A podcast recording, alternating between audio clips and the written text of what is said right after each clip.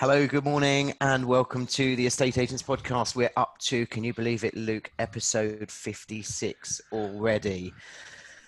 And Nice. before we introduce this week's guest, I think we just need to say um, a, a very big thank you and well done to a certain Mr. Adams. Uh, Buddy the Elf. But Buddy the Elf, Sean Buddy Adams, Elf, yeah. who travelled uh, all the way from the south coast over to you in Leicester at the weekend um, to uh, to dress up as Buddy the Elf as a result of you amazing listeners. I think I looked yesterday, Luke, about nine hundred pounds raised online. Yeah, so still got those pledges to come in. So everyone that made a comment and pledged some money, you need to convert that now into actual pounds and cold hard cash, Luke. Cold, Cold, hard, hard cash, cash. um, onto the donation button, and I think uh, we're roughly around twelve hundred pounds with including all the pledges, which then makes a grand total of around three thousand two hundred pounds that we've managed to raise for Rainbows, the Children's Hospice. But Sean had a great.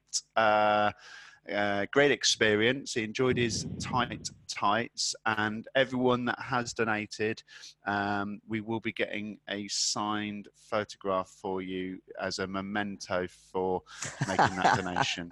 I, I look forward to that. It will take pride Yeah. of place on my wall. But no, in all seriousness, Sean Adams, you are a scholar and a gent. Um, uh, uh, I I had a bit of dress up on Friday and Saturday um, for charitable causes as well. I know that it's um, you know it's your own personal time, isn't it? And for you to travel all that way, Sean, um, for such a great cause, um, I, I absolutely doff my hat to you. Um, fantastic, fantastic achievement. No, brilliant, brilliant, absolutely brilliant. But who's our guest today, Andy? Our guest today is none other than Managing Director of the Guild of Lettings and Property Management, um, Miss Susie Crolla. Good morning, Susie. Good morning. Good morning. How are you both? Very well, very Yeah. well. Surviving the absence of Mr. Brown. I don't know whether he's been locked up because of his comment uh, uh, about large review sites last week. So, Luke, have you seen him? uh, I've he- I've heard he's he's made the trip to Grantham.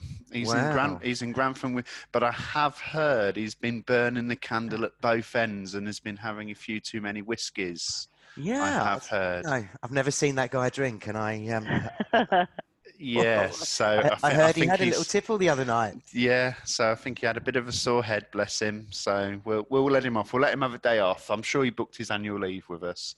So, so, but no, we've got Susie today, and we thought we'd invite uh, Susie because um, I've mentioned this on the podcast before that Rightmove put on these excellent free uh, courses, whether or not it's online or you can go to an event, and one of those was uh, conducted extremely well by Susie, which gave a great insight into agents' responsibilities, the upcoming changes in legislation, and I have to say, hands down, probably the best lettings trainer that I've come across. So we That's thought. very kind. So we thought we better get better get this lady on the podcast to help our listeners. So, so thank you very much for your time this morning, Susie. Um, You're And- welcome.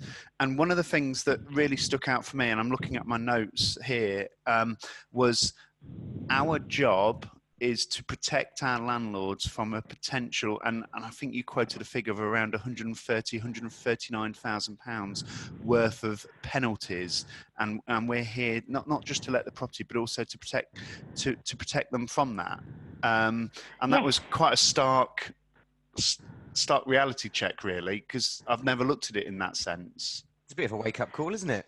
Massively, Uh, massively. defin- definitely, I think that um, I think part of the part of the issue for not looking at, at it in that way is that firstly, agents are setting up their businesses, looking at, at the way to attract clients, looking at the way to attract tenants, looking at their systems and processes.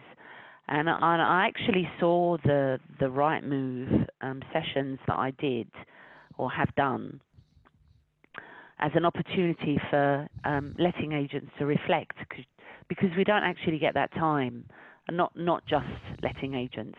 A lot of businesses don't get the time to sit down, reflect about what they're doing and why they're doing it. And I think that throwing that in gave people an opportunity to actually sit up and think, wow, this is actually quite a serious element of my job. Uh, massively, massively. And Susie, do you think agents are really poor at demonstrating what we do and why we charge what we charge? Yes, definitely, definitely. I think um, I don't think it's about being shy. I, I I say this, and I hope it doesn't offend anybody. We're not American. Um, we don't have that Yahoo mentality. Not everybody, in fact. Um, and but that's not to say that uh, we shouldn't talk about what we do and how we do it. And I think that platforms like this are really, really important because the value of what the letting agent does for their client is huge. It's massive. Well, let's just unpack that then. What what what should, in your view, a professional letting agent be doing for their client? If if I had some hats um, and you could see me, I would be demonstrating this wearing different hats. So you'd be wearing your um, investor asset management business hat. So you're looking at the the um, best yields for your client. You're looking at the best opportunities in terms of tenants. So you're looking at the transaction as a business deal and making sure that the landlord benefits from the investment over a period of time, let's say 10 years, because if, if they're serial investors, buy to let investors, they may keep the property 10 to 15 years. So you're looking at, at that value over a period, of, a period of time. So that's the first element. So we've got Then the financial, looking- we've got the capital appreciation and the financial element. Yeah, yeah. So that's they'd be wearing a financial hat. Okay. Then you're looking at the property and the the process of compliance. So you'd be wearing your compliance hat and you would make sure that you have all the systems and the checklists that are required to ensure that the landlord doesn't fall foul in any way, shape, or form. And I say landlord because the majority of what um, Luke was referring to, a handful of that um, was about the agent. Most of the legislation that we deal with, letting agents deal with, is written to the landlord. Hmm. So your your agent is like a transparent piece of glass working between two parties. So there's there's the compliance hat, and that compliance is, can be split into two, and I split it into systems and processes, and that's your paperwork, those kinds of things, and then the, and then the big one, health and safety. So that is probably the one that sits at the forefront of, of most agents' um, minds because they they don't want to get it wrong. no, So in terms of compliance, I read online the other day that there are almost 200 pieces of legislation in the last two years that directly affect landlords and property management. Is that true? Not in the last two years. Um, we've had 15 changes, legislative changes, in the last three years. But that figure of 200 is more like three, just about 300 um, bylaws, regulations that affect landlords. And I, I have um, started drafting a list. I'm up to a 195. wow. so Bloody hell. far. and you'll share that yeah. list with our listeners, won't you? Yeah, absolutely, definitely. I mean, it would take me a while to read out, but no, I think it's something really, really important because um, I wrote a blog in February, and it said it was it was titled "What do, What do letting agents actually do?" Uh, and the, the paragraph in terms of the description of what they do was really short, but there were 50 key pieces, five zero, key pieces of legislation. That's just to start off, yeah. Yeah.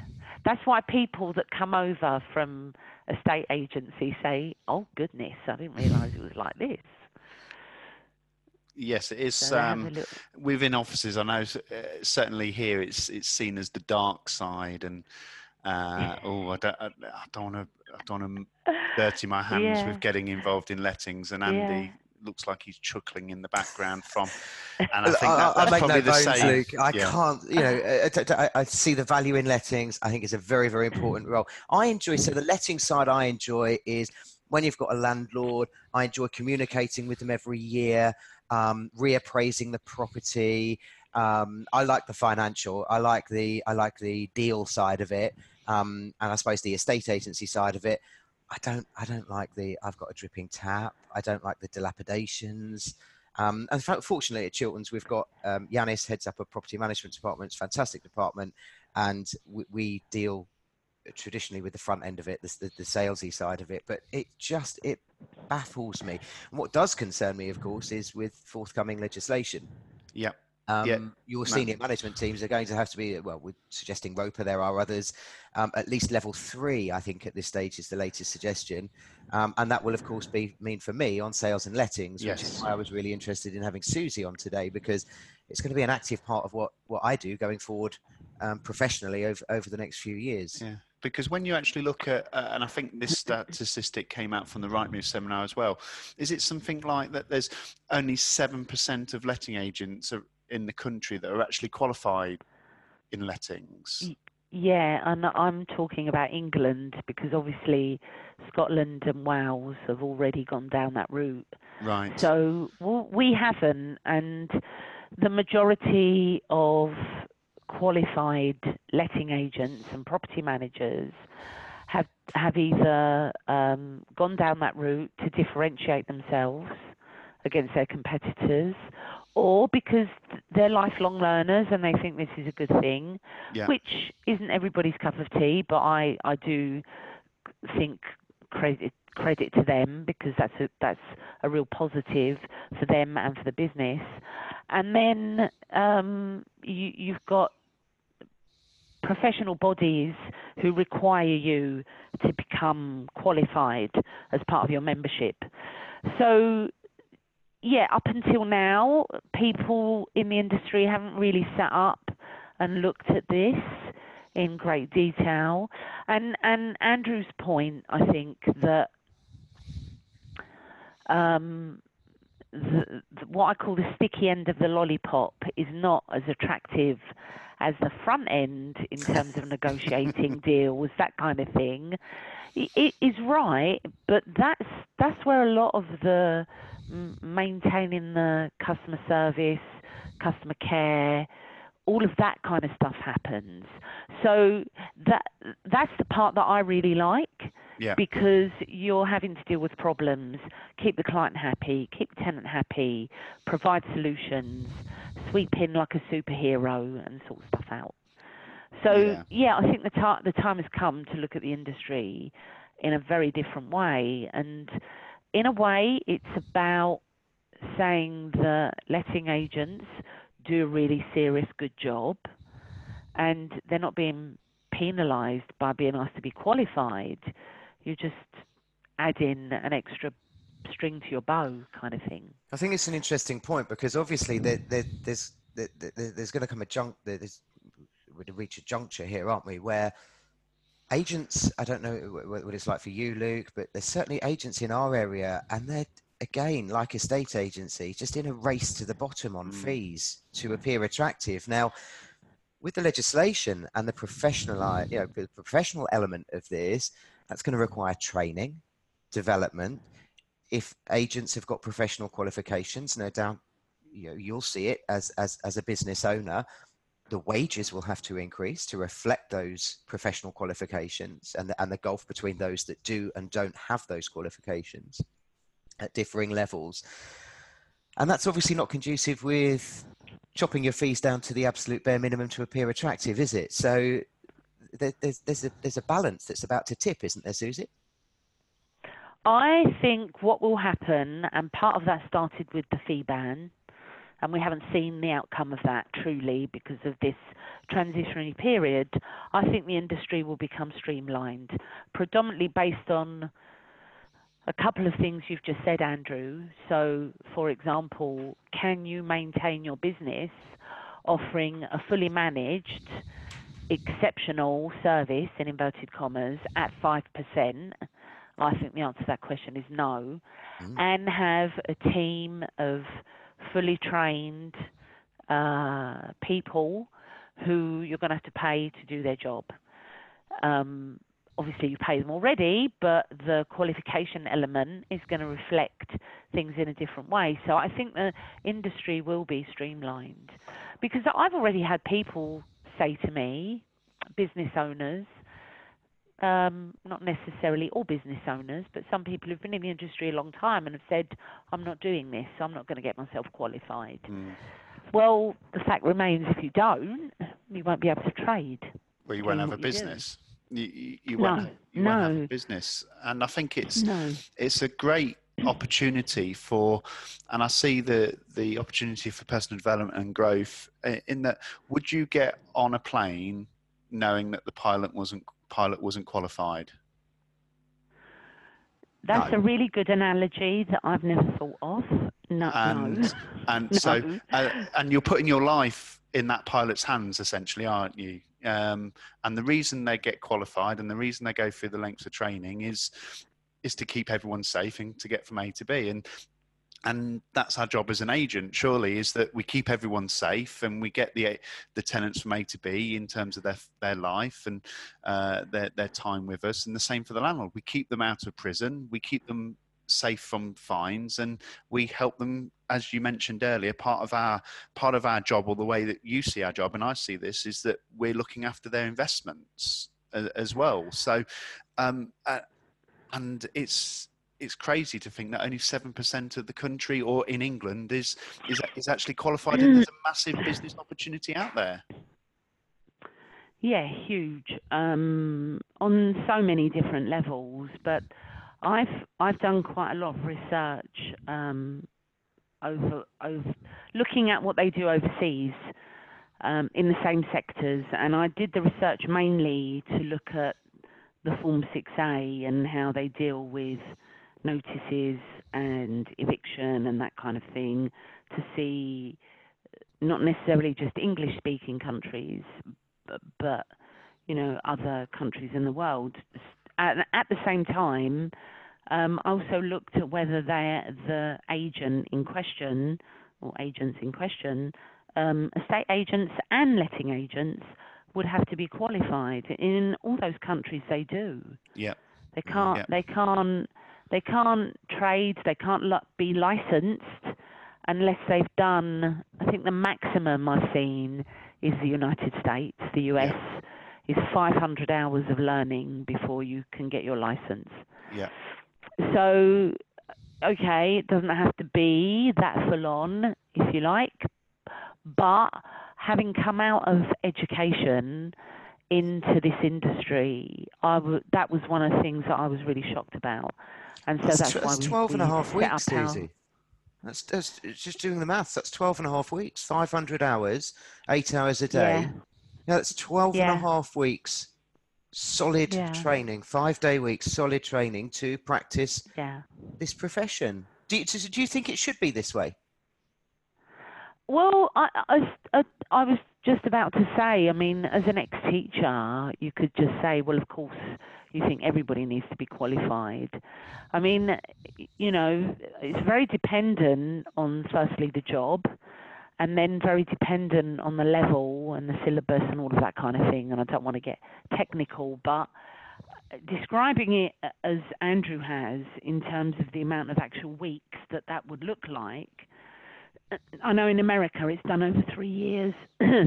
so unless you, you really are just going to drop everything and study full on for however many weeks, it's done over a period of time, which is normal. But you see, m- most people in this industry know what they're doing, and it's basically cementing their knowledge. Mm. So our BTEC is very vocational. It's a vocational training course, and the people that we get who want to study normally go in at level four, which is 320 hours of learning. And they don't do it all in one go, obviously. But we're not talking about directors. We're talking about property managers, people that have been at the front end, people that know what they're doing and know they they know their job. I mean, mm. you know, as Luke can attest to this, we did a little a little pop quiz. It, it was a very simple, Yeah. straightforward activity, and we didn't have any books. We didn't have any input from me, and I just asked the the room to list uh, mandatory legislation. Yeah. And everybody gets really competitive, so you're kind of trying to write as much as you can and get it right. And in that room, you know, you have thousands and thousands of years worth of experience, you know. So I don't think, I think very dependent on the level, but m- most of the people that we will work with can get through level three easily. So it's Yeah. not, I don't think it's a, it's a hard task really. No, and it's, uh, I mean, this is the one thing that amazes everyone. Obviously, recently been out to San Francisco to NAR, so the National Association of Realtors, uh, went to the Tom Ferry event, went to Australia uh, to their event, uh, uh, AREC. And one of the first questions they say, well, how, how long does it take you to become qualified? We'll just turn up on the first day. And, that, and that's and, and they're gobsmacked as to the fact there is no barriers to entry. So literally, as long as you're vertical and you've got a pulse rate, as as our good friend Tom Panos says, you're in. Um, you you can you can start you can start up start up tomorrow. Go and get a job in an estate agency. Okay, are you going to be any good at it? Probably not. Um, uh, almost definitely not. But I certainly think as Andy says, it, it's going to raise that profile. You're going to get the service levels are going to be better, and with that, wages increase. But also, as a result, you can't sustain a business on five percent and invest in training and and your staff at all. No, and I've I've been to the NAR conference, and yeah, it does blow your mind that you, you've got thirty to forty thousand agents in one place, and th- they think their profession is great. They don't think anything of having to invest in training, personal development, professional development, and and it's and it is it's a good thing to see um, in this country, in fact, because I I'm really fortunate. I'm a, I'm around people that want to be like that. That that's because otherwise they wouldn't invest in training. No one's saying to them, I need to do X amount of CPD a year unless they're members of a professional body or organisation. But they come to training willingly. They they wanna they want their business to be the best it can be possibly be. They don't want their business to fail. They don't want to get caught out, and they enjoy the process. And I think that that's a really good thing. I think you've hit the nail on the head there, Susie. You know, for me, if I go out to dinner with friends or family or meet new people, I'm proud that I'm an estate agent. I'm proud that I take people on a journey. I'm privileged to deal with their biggest tax free or taxable assets in, in terms of property investment.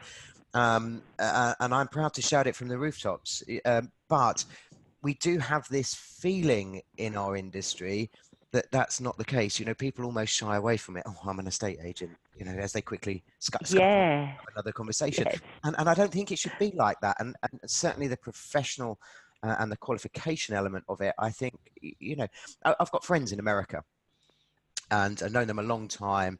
And uh, this guy's really proud. He's a realtor. His face is everywhere in the town, and people know him. Walks past people in the street, and he's recognised. And I think that's something to be really proud of. I, lo- I love it where I am. You know, pe- people will just walk into the office and say, "No, I'm not. I'm not looking to do anything at the moment, but I'm looking for a carpenter. Can you help?" Or, you know, what do you think my house is worth? We're not moving, and I love those conversations, but so many don't, and I think that's that's a shame. It's a terrible shame. I agree. I always say to people that this is a proper job. This is a real profession. This is not for the faint-hearted. Hell You- no. and and no, and and you know all those hats that I was talking about. I didn't get to the customer service, customer care element because you're dealing with people, human beings, face to face every single day.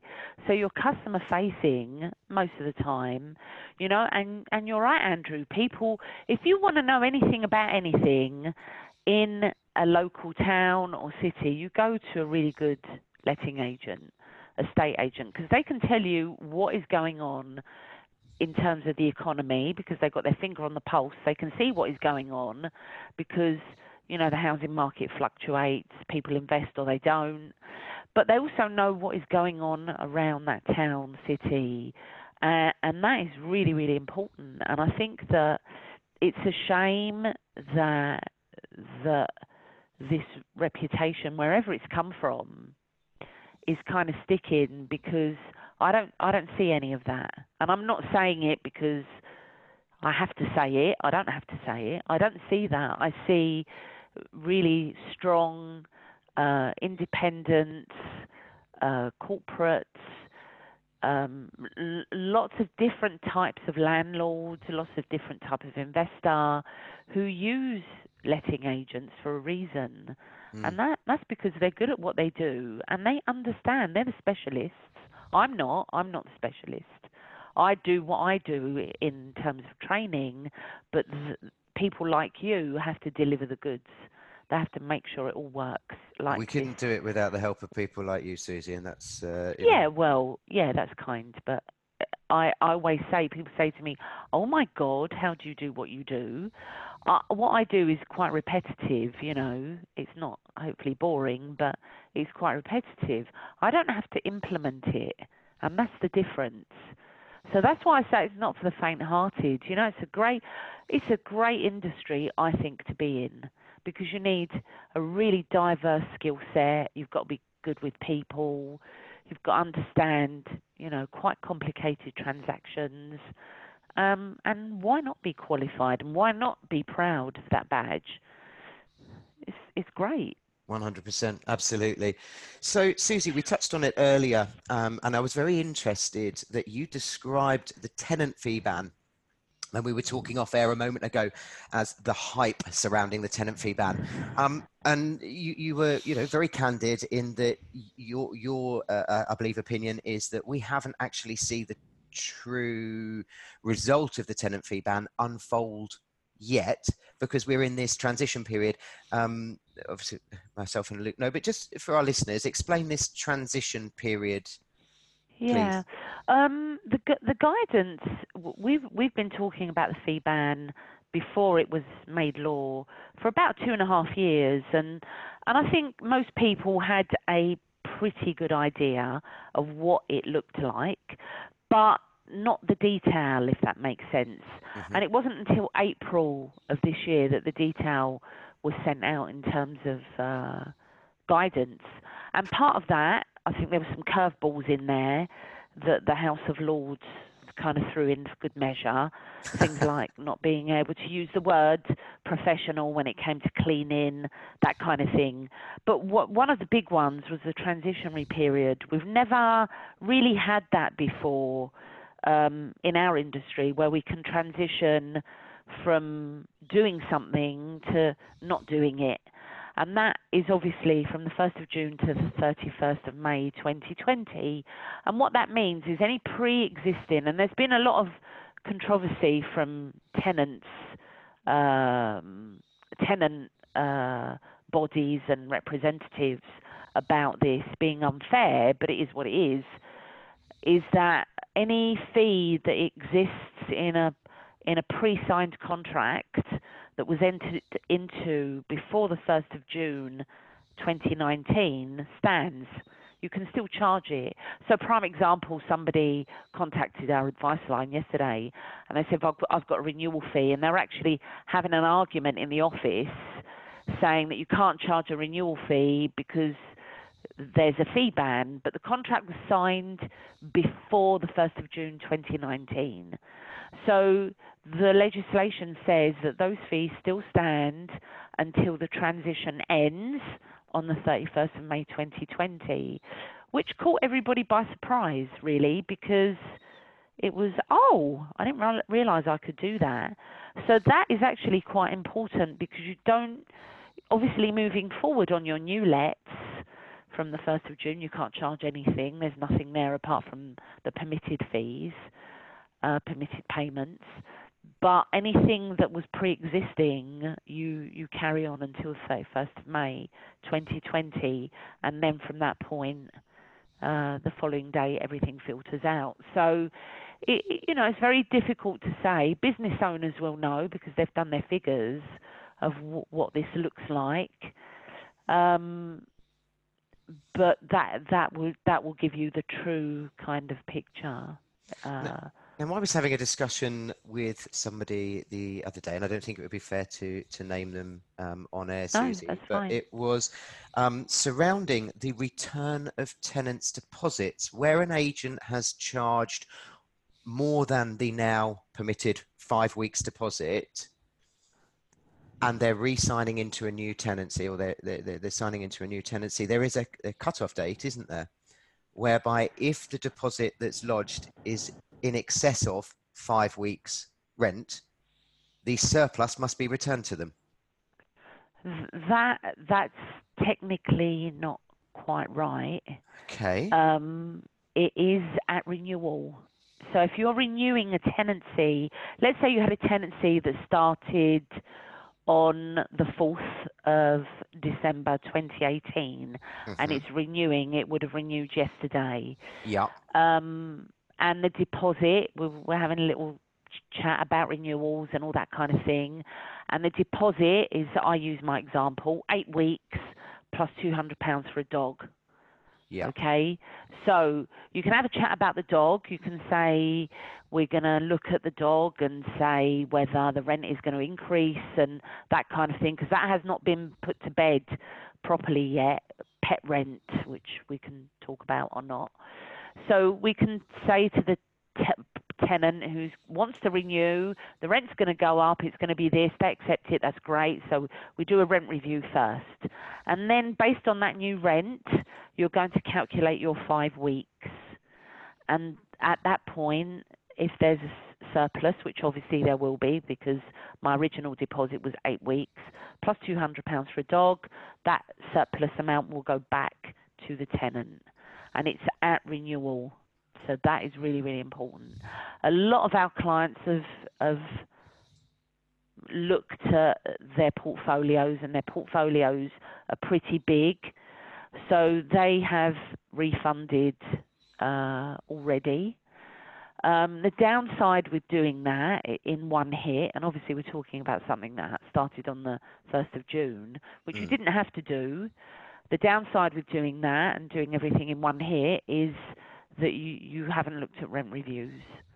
So you haven't considered do I need am I going to increase rent, am I not? Is is that going to impact the deposit? And obviously it will. So that that was something that uh, has not happened in Wales because there's no cap there. So hooray. Um, but on our side, that was part of the fee ban that again, you know, the fee ban discussion was surrounding money. It was, you know, what's going to happen to my income, rightly so. But you had to think about your processes as well. So there were things like the the cap on deposits. What am I going to do with it? What am I going to do when I get to a new fixed term and I'm going to have to renew? You've got you've got to have a process in place mm. to make sure that you do what it is you're meant to be doing properly. And also, tenants aren't aware of this. Most tenants are a bit, oh, I didn't realise I was going to get money back. Mm. Hooray, that's great. nice little bonus. Um, All of a sudden, letting agents yeah. are popular again. yeah, yeah. And, and holding deposits as well, the holding deposit process yeah. has been really interesting to watch. That's that's been quite quite uh, quite good fun. Yes. So yeah, there's lots of stuff that that people had to make sure now have to make sure is in place, and this is the interesting part by law, because mm. even though we had tenancy deposit protection, um, which is obviously part of the Housing Act 2004, we didn't have caps, we didn't have refunding surplus amount, we didn't have you can't take extra for a dog. All these things are now cemented in law, which is quite interesting. Well, let's talk So, pets yeah. because Toby, Oh uh, yes, Luke. Luke, Luke, Luke's Toby's made a special guest appearance. My Yeah. I've got a husky. I've got a husky called Akira. She's far too nuts to even let anywhere near a podcast. Um, but uh, Okay. look, we're pet lovers. Um, what can we do with pets? Let's let's let's talk pets because we can But- charge extra for pets now. But, But it's, also, not- just whilst you talk, I had a tenant in one of our offices only last week, um, and she's she said, "Why is it so now now so difficult to actually find a rental property that will accept accept my dog?" Um, and uh, and she's noticed it since the first of June. Where Really? she's find, finding it really, really difficult. Now, she didn't she said this year has been really difficult for me to find and i said uh, to find a um, to find a house where I, i'm in one at the minute but i need a bigger house uh, the kids are growing up um, we're, we're just outgrowing the bedrooms and she said but this year just so many I'm, I'm, as soon as i mention i've got a dog the phone more or less gets put down on me See, to be honest, our Mm. landlords, Luke and Susie, I've w- w- our landlords have, have said completely the opposite because historically you've had a pet deposit and you know, assuming that the animal has been well behaved and the house is returned, i i it, the deposit is returned at the end of the tenancy. Well, of course, now landlords are thinking, well, actually, if I, if it's fifty pounds extra or whatever the extra amount is for a pet, that's an additional revenue every year, and it's not returned at the end of the tenancy. Yeah, there are, there are there are a few things to consider there. I mean, it, it is pretty split. I'll agree with Luke. uh, Well, both of you, in fact, that it really does depend on the landlord. It depends on whether the landlord is receptive to any kind of animal, and I'm not talking about goldfish because they tend not to jump out of the bowl and do a lot of damage. um, there, there's you know anything from dogs, hamsters, cats, um, indoor rabbits, anything, anything that's furry. Um, it really does depend on the landlord. Um, this year, I don't, I don't know if we've seen less landlords willing to take pets. I think it's the jury's always out on on whether a landlord will take uh, an applicant with animals. But the one thing that I have, I, I do have to say, is that there is nothing in the Tenant Fees Act that bans the the charging of an additional rent amount, as in a proportion monthly for a pet. Um, trading standards have said something on this, and so have so has David Cox uh, from Propertymark. I think on various webinars, uh, also for Rightmove, and I think that it's really really important to understand that, and it would probably come under unfair terms of contract or consumer protection if if the the rent amount charged was really outrageous you know, five hundred pounds per calendar month for a dog, then uh, that I suppose would be deemed unfair. But it's all about the test of reasonableness. That's what this is about. Um, that's the first part. So that's the money part. The second part is often down to the fact that the landlord may have had a really bad experience. You know, the the the the dog in question chewed all the furniture and the skirting boards and peed all over the carpet. So I think that that may be where, you know, people are now thinking, landlords are now thinking, well, I can't take a high deposit to cover myself against that kind of damage. And it is damage. It's not fair wear and tear, a dog eating the skirting boards. Whoever tells you that is wrong. so that's it does it puts people off, and I think it's that. And I think before the fee ban, landlords had that you know security cushion of perhaps thinking, you know, I've got two hundred pounds there protected for things like, you know, the cat the, the cat peeing all over the sofa and Yeah. destroying it. So I've seen the, the good, the bad, and the ugly when Mm. it comes to letting properties with pets, but it, it really is down to the landlord at the end of the day. So, but uh, what you do also have to remember is that you're excluding a, a huge amount of the population in Yeah. terms of Huge tenant applicants. Mm. Yeah, massive, massive. So, just before we wrap up, Susie, um, we're conscious we've taken up a, a a lot of your time this morning, for which we're very grateful. Where's the industry going?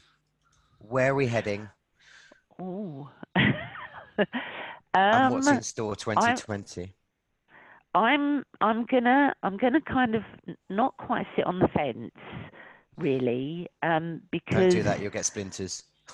I, I I will and I have done. Um, I think that it really depends on the outcome of the election next week. So that's the first thing. Mm, I think that the manifestos, and, I, and we, we looked at this in our newsletter that's going out in just under 35 minutes. um, Very precise. that, yeah, it is. Um, it really does depend on these, yeah, the, the manifestos. And I think they're all quite similar. They're making some really interesting promises. I don't want to get political, but so it Oh, depends go on, that. let's let's I get think- controversial. uh, so, so one of the questions I asked, and this is very naive and very, yeah, let's say very naive. A question I asked our lecturers, our property lecturers at university. It was one of our first lectures on property law, and these guys, these two guys, were what what I call team teaching, and they're at the top of their game. One of them um, he he advises the World Bank.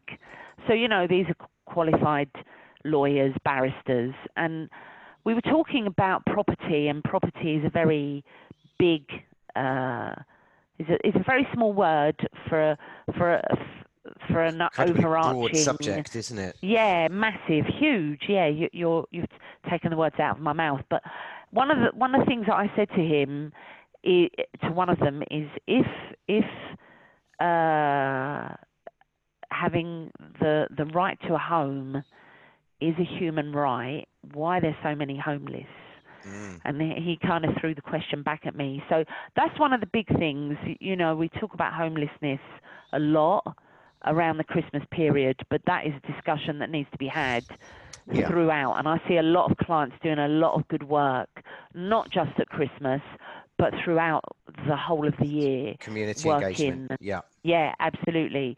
So that that was quite interesting to see on the manifestos that the the three major parties, um, and I, I hope I don't offend anybody by saying major, but the the three main parties said that they would eliminate homelessness, which you know hopefully it's will- impossible. will. It's, Well, I, I, don't- I don't know. You just don't know circumstances, but that that is. I see it every day when I travel, and I travel in probably every major city throughout England, um, and you see it everywhere. So it's awful. I think it, it really comes home to us at Christmas time, though. Nobody should be without a roof over their head. no, I'm sat in my office at the moment, and I said to, to Luke no, off air, um, it's bloody cold in here. it's it's the coldest room in the house. It's a garage conversion. It's north facing, and and um, last week I did this in my dressing gown and, got ridiculed for it by uh, Tom McGee. So I, I, I decided to man up this year and put uh, this week and put another vest on. But no, you're you're you're you're, you're absolutely right. Yeah, it's freezing yeah. outside, um, and, and nobody should should suffer the plight of homelessness. But I, I am going to go all out there, Luke, and say, uh, and I know you'll chastise me for this afterwards. But if Comrade Corbyn does get in, I'll be recording with you next week from Lithuania because I'm off. Um, well, so then you look at look at the detail, and it's scary. Mhm. some of it. I mean, I they have all said they. I looked at the Lib Dems and the Conservatives and Labour, and they've all said that they will look at um, the banning of the Form 6A, Section 21, Yeah. which is a big political hot potato. And I'm telling you now, it's not a vote winner. So that that is uh, been in the offing before the election, but that is something that agents are going to have to look at and they need to look at because it's going to impact their landlords Oh, really, really seriously. But my biggest concern on this is that I've I've worked on uh, this with uh, the Lettings Council, which has done brilliant, brilliant work. You know, Kate Faulkner and Theresa Wallace have done phenomenal, phenomenal work. And brought together an industry that is sometimes a little bit fragmented, but the government or whoever it is has really got to look at the way that this will not impact just private landlords but social housing. They're Mm. digging themselves into a really massive hole. So that is probably the biggest thing. Electrical safety has come in, so Yep. that you know everybody's on alert for that, and we have been for the last ten years waiting for that. Um, and then obviously qualification and uh, regulation of the private rented sector but not just the private rented sector, the three disciplines, what I call the three disciplines block management, estate agency, and lettings. The, the big It's three. going to be interesting, Susie, this this Yeah. next nine days because I live in an area in the east which is um, quite typical, uh, typically Tory, um, and I'm speaking to a lot of landlords that that feel, on the one hand, the government has just absolutely raided them recently as as landlords. Um, and uh, almost attacked them in terms of their income. And on the other hand, they're saying to me, but I couldn't go the other side. Um, is my house safe with right to rent? And you know, it, it can it can it genuinely uh, right to buy from from a rented property? Can it genuinely be true that some I can have an asset that I've worked hard for, and a tenant can be given the right to purchase it me? So it's it's it's a difficult one. well, difficult being an understatement. Scary monster It comes is. springs to mind. I, I just, yeah, I, I just, I, I, I read that and I thought, is that a joke? Did somebody put that in there Well, we to we see if we were yeah we were bothering to read? to, to, to actually Um, analyse what was being said. yeah, yeah, yeah. I Well, mean, listen- I, I don't, I don't want, I don't, I don't want to get, I don't want to get, uh, I could get really political and controversial and all of that kind of stuff, but I do think that they, they, they, whoever they are, um, by next Friday, they need to look at the housing market really closely, but in a completely different way. uh, and the industry as a whole. Yes, and I think it's yeah, yeah, it- I- absolutely, yeah. I, I, think it's slightly fortuitous that we find out the fate of the housing market in our country on Friday, the 13th of December. Um, but, but Boris was not bonkers when he arranged that one, was he? So, look, No. let's let's let's uh, end end here. Say thank you very much for your time, Susie. You're Um, welcome. we're heading into the Christmas period. Yes, we need to spare a thought for the homeless, those that are not just homeless, but the elderly. Um, Yeah. next door. If you've got that elderly neighbour that you don't see very often and it's a little bit cold, knock next door. Um, there are people that are not as privileged as ourselves, and uh, I think we, we do need to remember that. But um, let's, as we head into the festive period, wish everybody a very productive day. Luke, Yes. thank you for your time. Thank you for yours, and Thank thank, you, Susie. you. Thank you.